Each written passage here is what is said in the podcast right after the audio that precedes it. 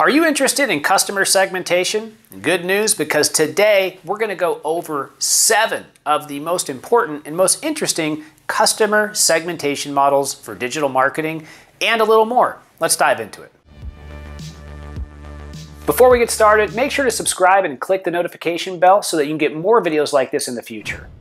To get the best results from any digital marketing strategy, you need to target the right people. So customer segmentation involves splitting your customers into different groups by certain qualities. Today, I'm going to tell you about seven common types of customer segmentation. Item number one, demographics. You've probably heard of this one, right? This includes characteristics such as age, marital status, income level. Imagine busy single young professional living in San Diego. That would be one example. Number two, geographic segmentation. Where are they located? Number three, psychographic segmentation. This refers to characteristics like specific personality traits, values, hobbies, and lifestyles. This allows you to better understand your audience's mind. Number four, technographic segmentation. This one's kind of interesting because it takes into account the type of technology people use. Do you use an iPhone? Well, I use an Android.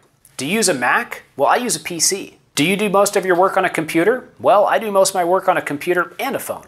These would be examples. Number five, behavioral segmentation. This is crucial for understanding how people interact with your brand. You might consider elements such as engagement or purchase history. Or you might look at how long it takes somebody to respond to marketing efforts and become a customer. Number six, needs-based segmentation. This considers the different needs of your customers in regards to your offering and your brand. Think about your audience's struggles and then the specific product or service that you have that aligns with that. So, really great way to break up your customer type. Number seven, value based segmentation. This one's really interesting and can tell you a lot about your business. Using this segmentation model, you can find out which audiences are the most valuable to your bottom line. Find out who your highest spenders are and get more of those, right? Okay, as a bonus, let's take a look at some segmentation tools. HubSpot, Salesforce, Infusionsoft, Marketo, Tableau, Google Analytics, Segment. These are very great tools that will allow you to slice and dice and understand your data better.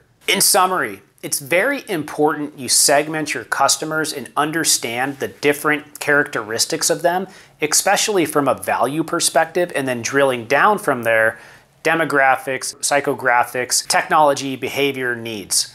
These things are very important. And if you can find out more about your best customers and segment them that way, you can create more of them, better target them with your marketing, and have more success. If you have a question or comment, leave it below. I'd love to hear. Give me a like and subscribe. I'll see you next time. Goodbye.